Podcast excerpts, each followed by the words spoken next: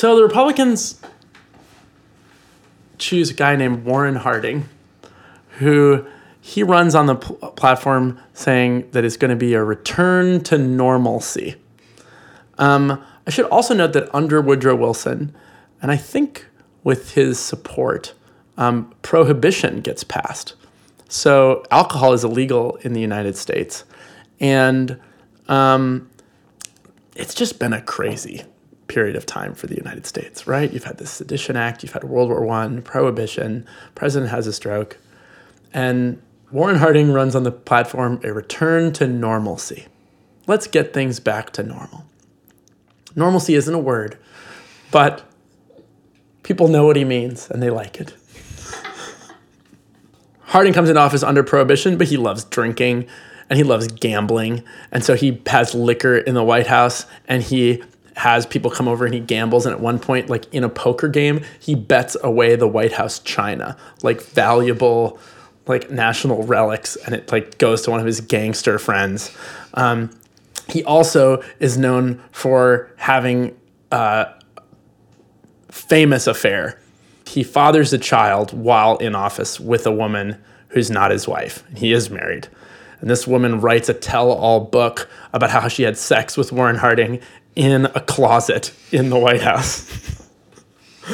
so he denies it, but everybody knows how corrupt he is. And there's the there. Uh, this is like what a return to normalcy really means from if you look at the policies of the Harding and the next administrations is let's go back to the Gilded Age because Harding is definitely pro business. He works to break up lab- labor strikes. He works to decrease regulations.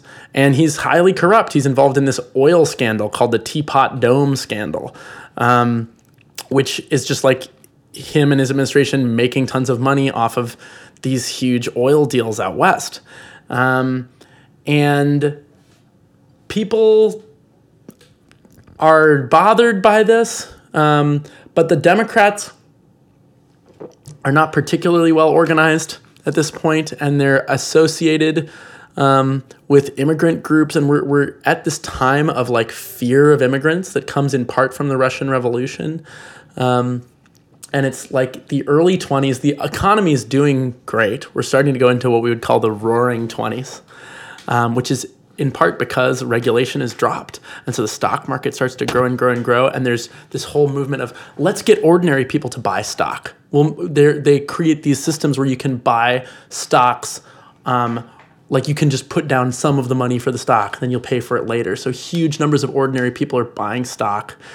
In the cities, it's prohibition, but that means that there's these like huge underground parties. People are wealthy. New York City is throwing up skyscrapers. This is when you have like the skyscraper race. The economy is booming. Europe's, you know, been destroyed. Um, and therefore, the United States is on top of the world. So the fact that the president is gambling and having sex and drinking illegal alcohol in the White House, not necessarily surprising or a big deal. Um, although to some people, of course, it is a big deal. But he's associated with the Republican Party, which is the party of white Anglo Saxon Christian Protestants, as opposed to the Democratic Party, which are associated with Catholics, immigrants, Jews, um, Eastern Europeans, communists, drinkers. Mm-hmm. Um, so Harding is harmed by these scandals, but before we can find out what will happen to him, he also just dies.